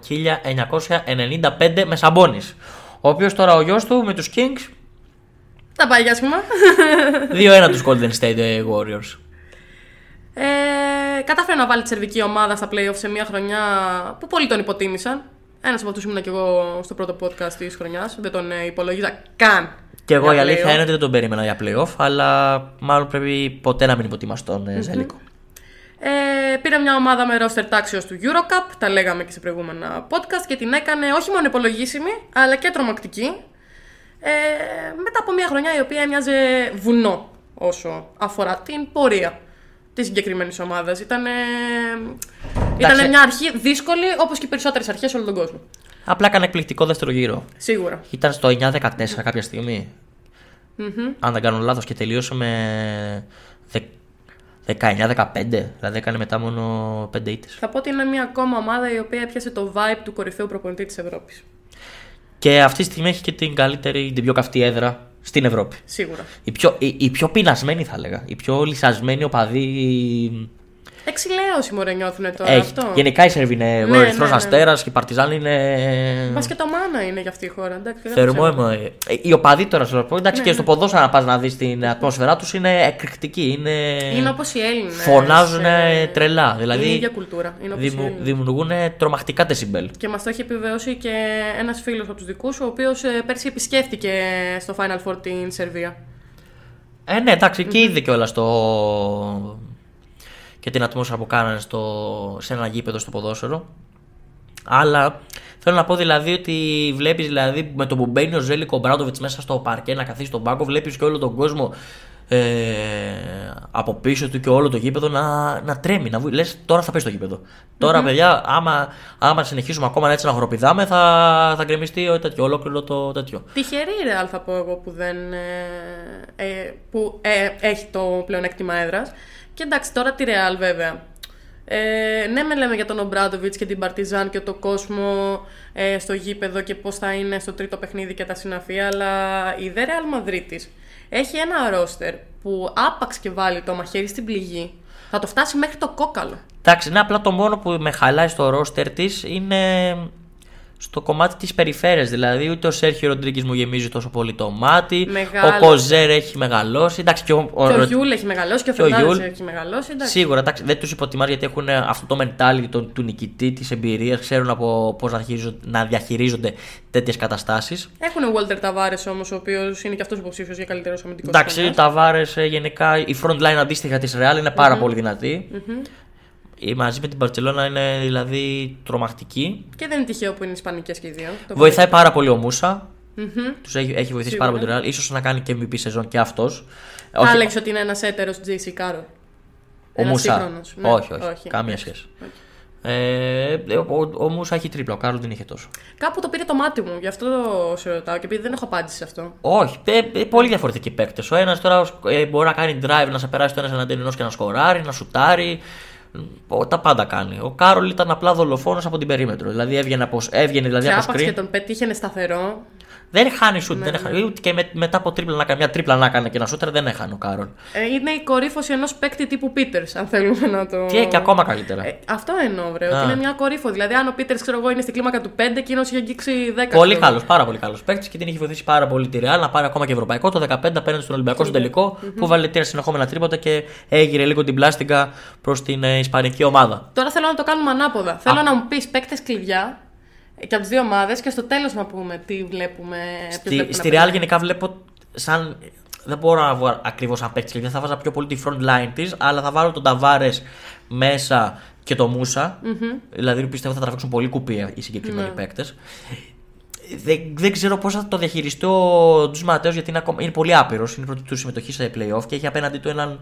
Και όχι μόνο, είναι και η πρώτη φορά που βρίσκεται στην Ευρωλίγκα ως head coach. Ναι, ακριβώς. Και όλα, όλα πρώτη φορά κι αυτός. Ναι. Εντάξει, μπορεί να το πετύχει. Μέχρι, μιλάμε για έναν προπονητή που μέχρι πριν λίγους μήνες ήταν απλά ένας βοηθός και κρατούσε το πινακάκι. Ναι, οκ, αλλά την ξέρει τη Real και γενικά η Real παίζει λίγο στον αυτόματο. Ναι, είναι χρόνια στη Real. Είναι, είναι μια ε, δεκαετία. Και νομίζω. μισοί παίκτες και παραπάνω δηλαδή είναι, γνωρίζονται. Ωραίο, πολύ βασικά. Πε- Είναι στον αυτόματο με λίγα λόγια. Η Real ε, βο- θα βοηθήσει πολύ και η έδρα της. Αλλά ε, στην Παρτιζάν δηλαδή για παίκτη κλειδί βάζω τον Ομπράτοβιτ. Πέρα από παίκτες. Το σκεφτόμουν πριν να το πω. Να πω ότι εντάξει, αν θα βάζα Δηλαδή, κάποιον κλειδί θα ήταν ο είναι Μπράντοβιτ, αλλά θα με Obradovic. έκραζε νομίζω. Κά- κάτι θα κάνει, κάτι θα σκαρφιστεί, κάτι θα... δηλαδή από αυτό που έχουμε δει την Παρτιζάν, το προ... όχι το προβλεπόμενο δεν μπάσκετ που παίζει, οτιδήποτε έχει φτιάξει, θα... δι- κάτι θα δημιουργήσει για να περιορίσει κάτι τον Ταβάρες, να περιορίσει τον Μούσα, να περιορίσει τον Γιαμπουσελέ, το Χεζόνια, κάτι, κάτι για να καταφέρει να αποσπάσει ένα διπλό μέσα στην ε, Ρεάλ και να πάει μετά μέσα στο κολλασμένο γήπεδο της ε, Σερβίας με τους λε, λυσασμένους εκεί οπαδούς και την διψασμένη ομάδα της Παρτιζάν που θέλει να επιστρέψει ξανά σε Final Four έπειτα από το 2010 και ο ίδιος να επιστρέψει ως προπονητής σε Final Four πιστεύω ο Μπράτοβιτς είναι ο, ο- όχι ο παίκτης κλειδί, είναι το κλειδί αυτής της σειράς ένας προπονητής με 22 playoff στη- στο παλμαρέ του και ξέρεις πόσα playoff έχει χάσει; Ένα. ένα μόνο. Ένα. Έχει 21 στα 22 playoff. Έχει χάσει ένα το 2006 με τον Παναθηναϊκό από, το, από την Ντάου, την τωρινή Μπασκόνια, με, μειονέκτη, με πλεονέκτημα έδρα τότε κιόλας. Το, δι- το 2006 που την επόμενη χρονιά το 7 πήγε και το πήρε. Συγγνώμη, αλλά για τους λάτρε του μηχανοκίνητου αθλητισμού, η Μπασκόνια είναι μια έτερη Aston Martin, παλιά Racing Point, Force India και. Ναι, έχει αλλάξει και δεν συμμαζεύεται. από τα Ουκεράμικα, Κάχα Λαμπορεάλ, Κάχα Λαμπορεάλ, κάπως έτσι λεγόταν, Μπασκόνια και λίγο πριν κάπως αλλιώς Κούτσα, Λαμποράλ Κούτσα. Δεν τα θυμάμαι αυτά. Κάπως τα έτσι. πολύ Αυτά που παλιά, σου δεν λέω τα είναι, θυμάμαι. είναι τέσσερα ονόματα που τα έχει Την αλλάξει. Ταού, εντάξει, τη θυμάμαι. Ταού, Κάχα Λαμπορεάλ, Λοιπόν, Λαμπορεάλ Κούτσα. Για μένα. Στη Real σίγουρα είναι ο Ταβάρες και όσο αφορά την φράση που είπε ότι θα τραβήξει κουπί, τη σκεφτόμουν και εγώ, γιατί έχει και πλάτη στο παιδί. Θα το κουβαλήσει πάνω του, θα το πάρει. Αμυντικά πιο πολύ. Δηλαδή ναι, ρε θα, παιδάκι θα μου, πρέπει το να θεωρώ περιορίσει. έναν ολοκληρωμένο ψηλό. Δηλαδή, λέγαμε για το φάλο ότι είναι ένας παίκτης 2-20 ο οποίος σκύβει. Μπορεί και σκύβει αυτό το πλάσμα. Δηλαδή, είναι, τε- είναι απίθανο μπασκετικά, είναι τέλειο. Ε, πόσο μάλλον δεν, δηλαδή ο, ο Ταβάρες είναι αμυντικά 2-3 σκαλιά παραπάνω από τον Φάλο. Οπότε καταλαβαίνετε ότι ένας 2-20 επίσης, 2-18-2-19 πόσο είναι; 2-21. 2-21, 2-21 ε, μπορεί να σκύψει καλύτερα από το Φάλ και να παίξει καλύτερη άμυνα. Επομένως θεωρώ ότι αυτός είναι ο παίκτης κλειδί. Ναι, δεν είναι ότι θα πάρει τα σκύβη, είναι απλά ότι στέκεται εκεί σαν σκιάχτρο και απλά για να μπει για drive το σκέφτεσαι και το παρασκέφτεσαι. Σίγουρα. Και είναι και λίγο και πιο χτιστό από το Φάλ, κακά τα ψέματα. Σίγουρα, αλλά η, θα, η Παρτιζάν θα στηριχθεί πολύ στην περιφέρειά της. Μμμ, σίγουρα. Έξω έξω. Πόηθρες. Όχι πόθρε. Όχι πόηθρες. Ο, Πόηθρε- ο Λεζόρ. Ο Λεζόρ. Πόηθρος παίζει στη Ναι, ναι, ναι, Μακάμπη. όχι, όχι. Ε, τους, τους μπερδεύω λόγω μπαντάνας, τέλος πάντων, ναι. Ο Λεζόρ το. Αλλά ο Λεζόρ παίζει μέσα, ο κορυφαίος rebounder και επιθετικός rebounder της Ευρωλίγκας, αλλά θα, θα στηριχθεί πού; Στη δική της περιφερειακή δύναμη, με την αδυναμία της περιφέρειας να μαρκάρει η Real. Γιατί ούτε ο Μούσα τον μπορεί να τον πει κάποιον τρελά αμυντικό, ούτε τον Σέρχιο Ροντρίγκεθ, ούτε τον Γιούλ γενικά. Πέρα, δηλαδή δεν έχει κάποιους παίκτες που να φοβάσαι τόσο πολύ στην περιφέρεια να σε μαρκάρουν. Ε. Όπως έχει ο Ολυμπιακός στο Γουόκαπ. Ε, θα στηριχθεί δηλαδή πο- πολύ στο Πάντερ, στον ε, Νάναλι, στον, ε, Μα- στο Μάνταρ, Μαντάρ, πώς λέγεται, στον Αβράμοβιτς. Παίκτες οι οποίοι σουτάρουν πάρα πολύ. Και όντως παίκτες κλειδί, άμα βάλω έναν μόνο, ένα από την. Ε, Τι θα πεις; ε, Παρτιζάν, θα βάζω έξω έξω. Ε, και εγώ αυτό θα δω. Γιατί τον έχω πει και σε προηγούμενο podcast, εγώ τον βλέπω ένας αντίστοιχος ε, εγώ τον λέω.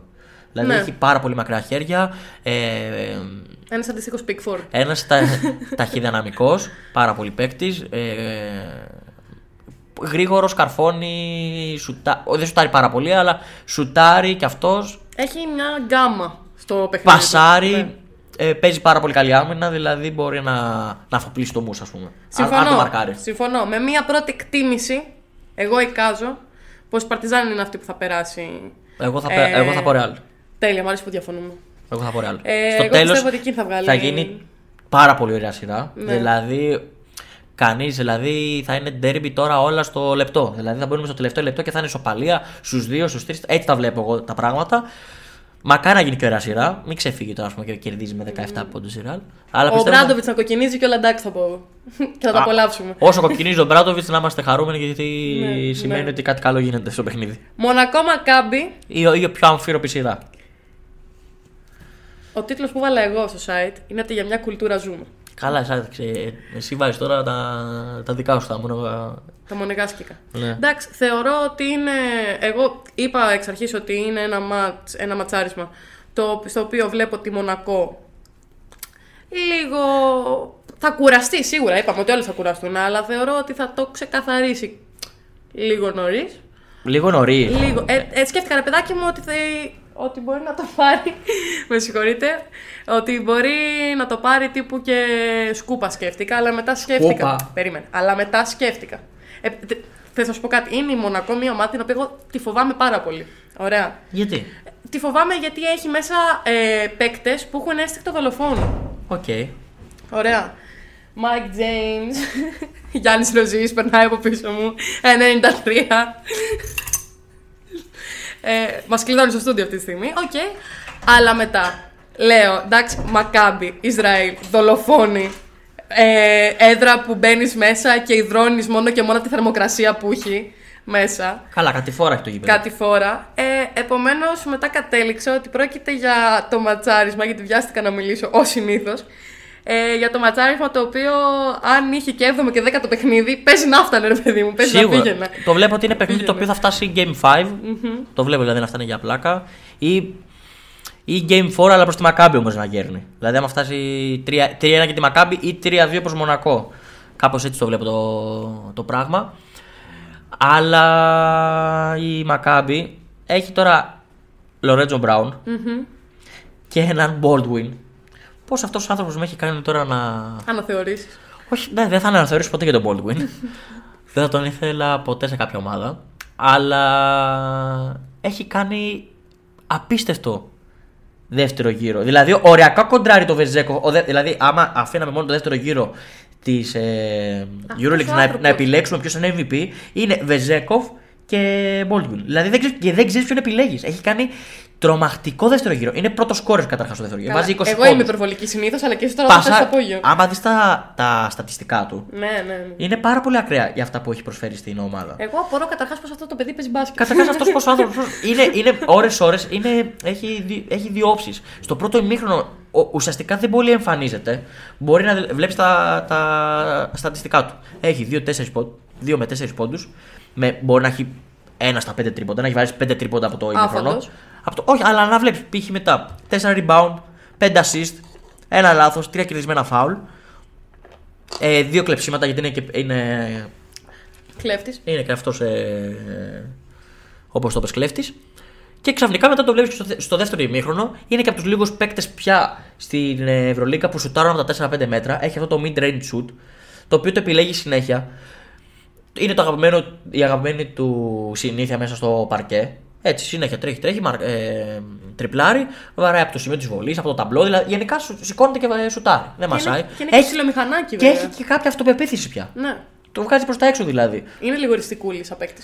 Εντάξει, οκ, δεν έχει μικρή σημασία έχει τώρα αυτό. Αλλά... Εννοώ ότι μέσα από αυτή την εριστικότητα αντλείς και λίγη αυτοπεποίθηση, ρε παιδάκι μου. Γιατί για να είσαι εριστικός, πάει να πει ότι έχεις Εντάξει, αυτοπεποίθηση. σίγουρα. Δεν είναι ότι είναι το παθή Σίγουρα. Εντάξει. την ώρα που το βλέπει μέσα στο γήπεδο. Δηλαδή, το βλέπεις δηλαδή και θε- κά- κάτι κάποια στιγμή στο τέλος. Δεν είναι τόσο clutch, αλλά οκ.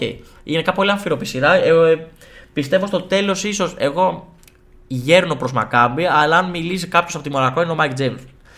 Μόνο αυτός δηλαδή πιστεύω θα την κρίνει τη σειρά. Και ο Οκόμπο θα βοηθήσει και ο Λόιντ, όλοι αυτοί θα βοηθήσουν και ο Μπράουν με την άμυνά του και ο Ντιαλό. Αλλά ο Μάικ Τζέιμς θα πρέπει να είναι καθοριστικός αν θέλει η Μονακό να πάει στο Final Four. Δηλαδή θα πρέπει να, πάρει, να κουβαλήσει πάρα πολύ. Ειδικά μέσα στο Τελαβίβ. Εγώ θεωρώ ότι θα φτάσει. Γιατί έχει την εμπειρία πια. Ναι. Εγώ θεωρώ ότι θα φτάσει στο νήμα αυτό το ματσάρισμα. Και αυτή έχουμε, η σειρά. και έχουμε τον Κάτας, πρώην προπονητής του Παναγικού για τη Μακάμπη και τον Σάσα Ομπράτοβιτ τη Μονακό που δεύτερη συνεχόμενη χρονιά που τη φτάνει στα playoff και ίσως τώρα να και έχει και βλέπεις προς ε, Να Final, την περάσει, ναι. προς, ε, Final Four. Η Μονακό. Αλλά θα δούμε Μονακό ή Μακάμπη στο Final Four. Δηλαδή, η, Μα- η Μονακό, δε- δηλαδή θα γραφτεί η ιστορία κατά κάποιο τρόπο ότι η Μονακό θα φτάσει για πρώτη φορά στην ιστορία της και ίσως και να είναι και η πρώτη γαλλική, δεν είμαι σίγουρος. Το λέω με μια μικρή επιφύλαξη στην Ευρωλίγκα. Τουλάχιστον με, το, με την Ευρωλίγκα, τώρα δεν ξέρω και πιο Με το παλιά. νέο format, ναι. με, με την Ευρωλίγκα, ο- με το, με το που με το ονομάστηκες Ευρωλίγκα, δηλαδή η πρώτη γαλλική ομάδα που φτάνει σε Final Four στις τέσσερις καλύτερες ομάδες. Τώρα που το σκέφτομαι, έχει πάει και λιμός. Πολύ πιο παλιά, το 93. Ε, Και η Μακάμπη που έχει να, πάει, έχει να βρεθεί στο Final Four από το, από το 14 που το πήρε. Μπορεί. Από το 14 που το πήρε.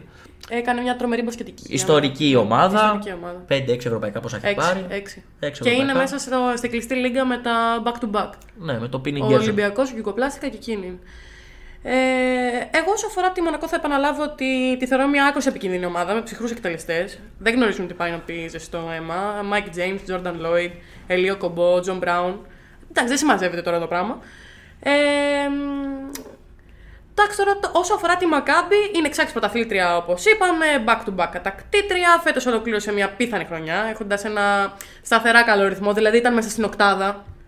Ήταν εκεί πέρα, φλέρταρε. Νομίζω και ο. Εντάξει, το Ρο- ξεκίνημα της δεν δεν ήταν τόσο ιδανικό. Ήταν δεν καλό. ήταν τόσο. ιδα- Ο, ναι, γιατί ο- όταν κάναμε τις προβλέψεις, ο Ροζή την είχε βάλει μέσα, νομίζω, και εμείς δεν είχαμε συμφωνήσει.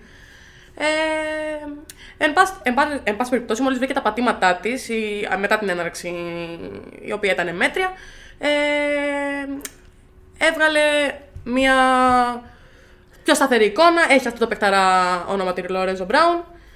Και στην τελική θεωρώ ότι θα φτάσει στο νήμα. Έχω αναθεωρήσει πλήρως για την αρχική Εν μου τω εκτίμηση. μεταξύ μοιάζουν και πολύ ε, ως ομάδες. Ταιριάζουν δηλαδή παιχτικά και Ναι, τακτικά. ναι, ναι, ναι. Αμερικάνοι όλοι τους, όλοι τους όμως. Δεν υπάρχει κάποιο δηλαδή. Βλέπει, θα δεις και θα δεις, Ναι, δηλαδή γιατί Μονακό Μονακό Μακάμπι. είχε το budget για να πάρει Αμερικάνους. Έχεις. Εντάξει. Και, Και άλλες ομάδες και η είχαν. Απλά η Μακάμπι και Μονακό, άλλες η ομάδες. Μονακό Έχεις θεωρούταν, αυτή τη πιο, φιλοσοφία. θεωρούταν και πιο ευκατάστατη και επίσης η Μονακό είναι αυτό. Έχει τη φιλοσοφία που είπες. Ήθελε να παίρνει Αμερικάνους γιατί ο Σάσα Μπράντοβιτ ήθελε να αμερικανοποιήσει το σύστημα το οποίο Ναι, ε, παίζει. μπο- του αρέσει πολύ το αθλητικό στυλ, το γρήγορο, το δυναμικό πια μπάσκετ με να σουτάρουν. χτιστό. Το ένας εναντίον ενός που παίζουν πάρα πολύ αυτοί. Και, ο Και Κομπό. ταχυδυναμική. Ναι, ο Κομπό, Λόιτ και Τζέιμ παίζουν αυτό το στυλ. Ο Τζέιμ βασικά έχει, έχει τώρα και την κουλτούρα του ευρωπαϊκού με το pick και roll οτιδήποτε. Γενικά Έχει ο, Τζέι, ο Έχει. Mike James, με έχει διχάσει αυτό το παιδί. Γιατί ναι, μεν έχει μπασκετική ευρωπαϊκή κουλτούρα, αλλά όσο αφορά στα μυαλά του, Έχει. είναι πιο Αμερικανός πεθαίνεις. έχει το αίσθηκτο αυτό. Ε, πιο Αμερικανός πεθαίνεις. Έχει, Έχει οριμάσει πάρα πολύ μπασκετικά. Έχει οριμάσει μπασκετικά. Δεν μιλάω για το ε, μπασκετικό, για την μπασκετική του ρήμαση. Είπα ότι έχει ευρωπαϊκό τρόπο σκέψης Ποια; όσο αφορά. Ναι, πλέον, πλέον. Αλλά όσο αφορά γενικά την κουλτούρα του, τη νοοτροπία του σαν άνθρωπος, είναι πιο Αμερικανός πεθαίνεις, οξύθυμος, φτάνει το temper του, η θερμοκρασία του, το, το κεφάλι του φτάνει στο Θεό, κοκκινίζει, δεν λογαριάζει τίποτα μπροστά του.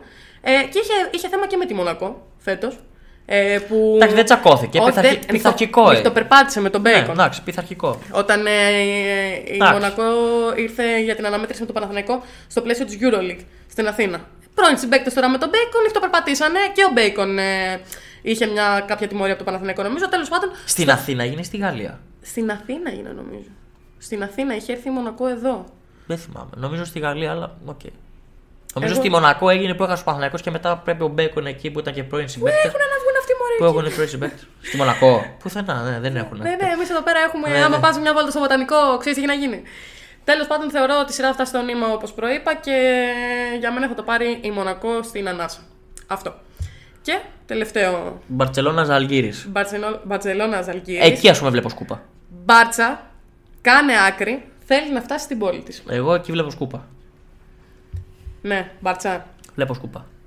Απ' τα, δηλαδή, από, α- αν ζευγα, ένα ζευγάρι διάλεγες για σκούπα οπωσδήποτε, θα διάλεγα αυτό. Πιστεύω ότι η Μπάρτσα μέσα στην έδρα της θα το κάνει, όχι και τέλειος σχετικά, αλλά θα το κάνει το 2-0 και θα πάει εκεί στη Λιθουανία, θα της βγει λίγο το ζόρι, αλλά πιστεύω για 3-0. δεν Οριακά θεωρώ. άντε 3-1. Εγώ δεν το θεωρώ τόσο εύκολο όσο εσύ. Θεωρώ ότι το Final Four στο Kaunas είναι ένα τεράστιο μότο για την Ζαλγκύρη. Πιστεύω θα το παλέψει. Πολύ άπειροι παίκτες όμως.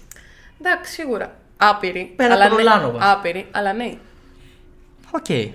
Οκ, εννοώ ότι. Για, άλλη για να αντοχή. είναι άπειροι είναι και ναι. Ναι, εννοώ ότι, έχει, ότι έχουν μια άλλη αντοχή, έχουν άλλους ελιγμούς.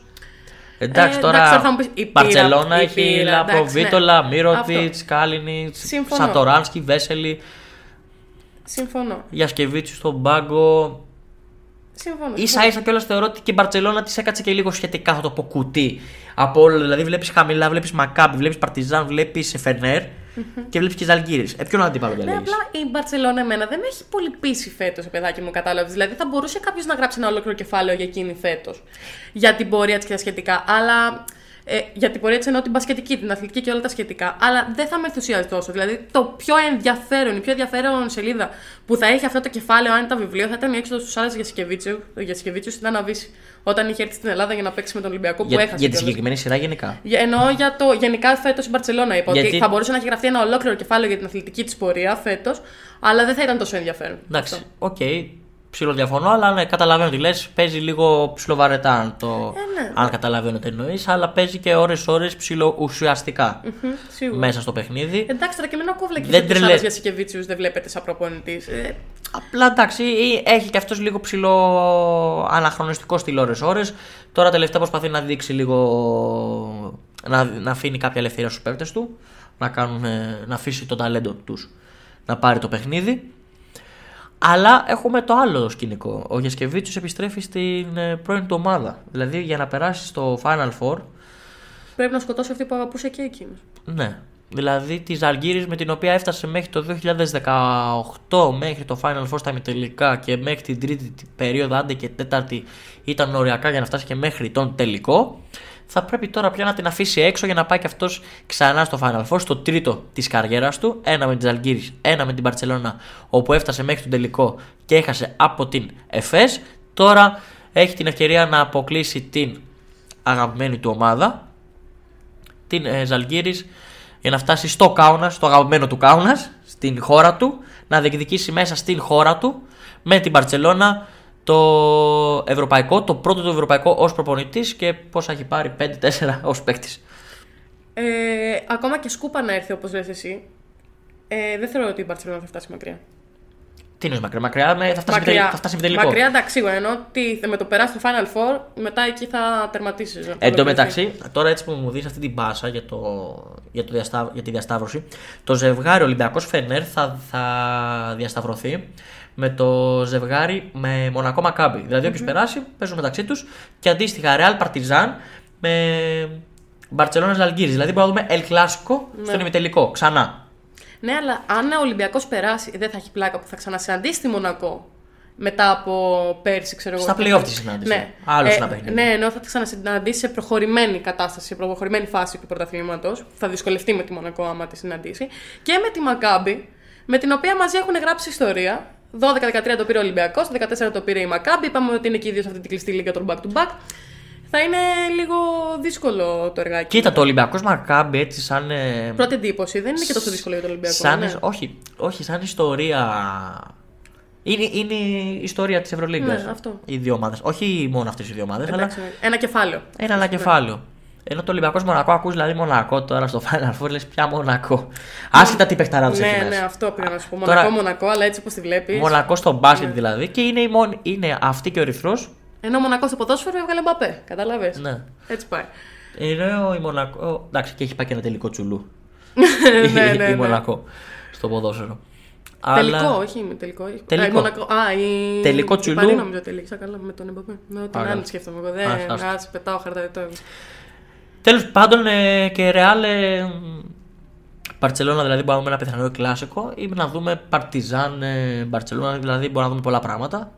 Γενικά θα γίνουν ε, ωραίες κατα... καταστασούλες. Ωραίο πρωταθληματάκι φέτος, μου αρέσει πάρα πολύ. Πρώτα θεματάκι, εντάξει. Πρωταθληματάκι. Διοργάνωση. Εννοώ. Διοργα... Ενώ είναι, ωραίο, είναι ωραία φασούλα φέτος. Τα play-off. Εντάξει, θα Όχι γι- μόνο τα play-off. Και ό,τι έγινε στην κανονική διάρκεια. Δηλαδή, είδες η Ζαλγκύρη Έγι- μέχρι, τη, τρι- μέχρι έγι- πριν τη 34η αγωνιστική, την τελευταία δηλαδή ήταν ένατη. Και τώρα. Έγινε λίγο. Έγινε ένας Έγινε μικρός χαμός. χαμός. Δηλαδή έμεινε έξω η ΕΦΕΣ, η δι πρωταθλήτρια Ευρώπης. Έμεινε έξω ο Ερυθρός Αστέρας, ο οποίος ο Ερυθρός Αστέρας, εγώ το έλεγα, άμα έχει τρεις αγωνιστικές ακόμα η Ευρωλίγκα, θα μπαινε μέσα playoff έτσι πως έπαιζε. Πάρα πολύ καλό μπάσκετ. Αρμάνι Μιλάνο που αποφάσισε να βάλει μπρος. Στο τέλος. Στο τέλος. Πήγε να κάνει αναγέννηση, δεν τα κατάφερε. Δηλαδή δύο ομάδες που, την είχα, που τις είχαμε μέσα στην οχτάδα και λόγω budget και λόγω τι, τι ελπίδες είχαν και οι δύο Εγώ δεν την είχα βάλει ομάδε. την Αρμάνι. Δεν την είχες βάλει, όντως. Ε, βρε- βρέθηκαν εκτός οχτάδα. Καλή καρδιά. Του χρόνου. Α πλέον ότι θα κάνουν και νέο φορμάτι στην Ευρωλίγκα, ότι πλέον θα είναι 20 ομάδες και ότι θα έχει και play-in τουρνουά από τον ε, Ναι, λέ, 7ο μέχρι το 10ο για να ναι. διεκδικήσουν. ε, Το κάναμε NBA. Τα ναι. κάνουμε όλα NBA πια. Ε, με εκνευρίζει αυτό το Στο, πράγμα. στο τέλος, εσύ αν δεν σ' αρέσει το NBA, θα βλέπουμε και NBA στην Πω, Ευρώπη. πω, άστα να πάνε. Δεν μπορώ. Δηλαδή, οι έξι ομάδες θα περνάνε απευθείας στα playoff και ο 7ο με τον 10ο θα παίζουν ένα play-in τουρνουά στο οποίο θα διεκδικούν τα δύο εισιτήρια, την 7η και την 8η θέση, για το ποιοι θα πάνε στα playoff. Δηλαδή, τώρα πια ο 10ο, δηλαδή θα βγεις 10ο, έχεις μια ελπίδα να διεκδικήσεις την είσοδό σου Να μπεις στους έβδομους δηλαδή. στην οκτάδα. Ε, εντάξει, αυτό που πάει να κάνει τώρα η EuroLeague είναι επί ουσίας να. Να αυξήσει τα παιχνίδια. να αυξήσει τα παιχνίδια και Τηλεοπτικά να δικαι- ικανοποιήσει και αυτό που λες όλα αυτά τα marketing και management. Τηλεοπτικά να πάρει- δικαιώματα, διαφημίσεις, ναι, εισι- χρήματα, εισιτήρια. χορηγοί περισσότεροι για όλα τα σχετικά. Ε, αλλά τι γίνεται τώρα, πάει επί ουσίας να ικανοποιήσει, να αλλοιώσει, να εξαφανίσει τα παράπονα τύπου η Τούδη που είπε ότι δεν γίνεται από τις 18 ομάδες να μπαίνουν μόνο οι 8. Επομένως τι σου λέει η άλλη; Ότι θα κάνουν τις ομάδες 20, θα μπαίνουν μόνο οι 8, αλλά για να μπουν αυτές οι 8 θα πρέπει οι μισές ομάδες να το διεκδικούν. Κοίτα που. Εντάξει, άμα υπάρχουν κάποια παράπονα, είναι καλό να υπάρχουν για, να- για τη βελτίωση του. Σίγουρα, σίγουρα. Δεν αντίλεγω. Απλά εντάξει, εμένα αυτό το αμερικάνικο φορμάτ ε, δεν, ε, δεν με πείθει, δεν το συμπαθώ. Λες δεν να το δούμε στο ξέρω. τέλος και ε, να καταργηθεί το Final Four και να βλέπουμε ομάδες να το διεκδικούν ε, με πλεονέκτημα έδρας.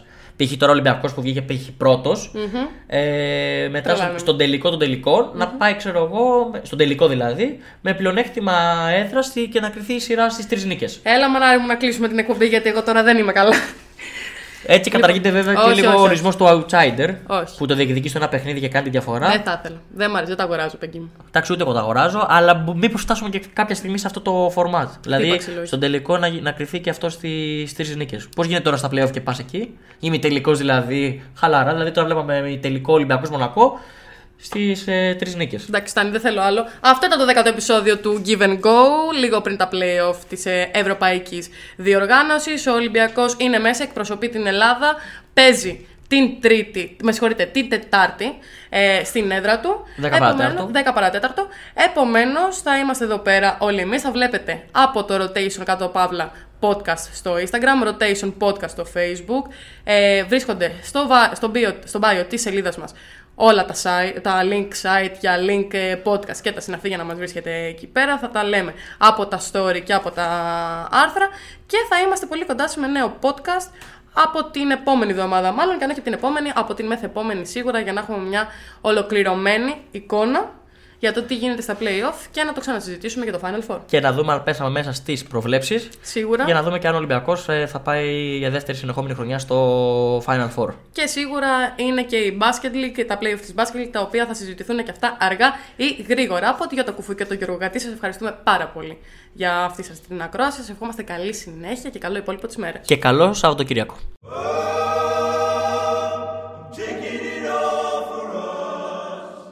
taking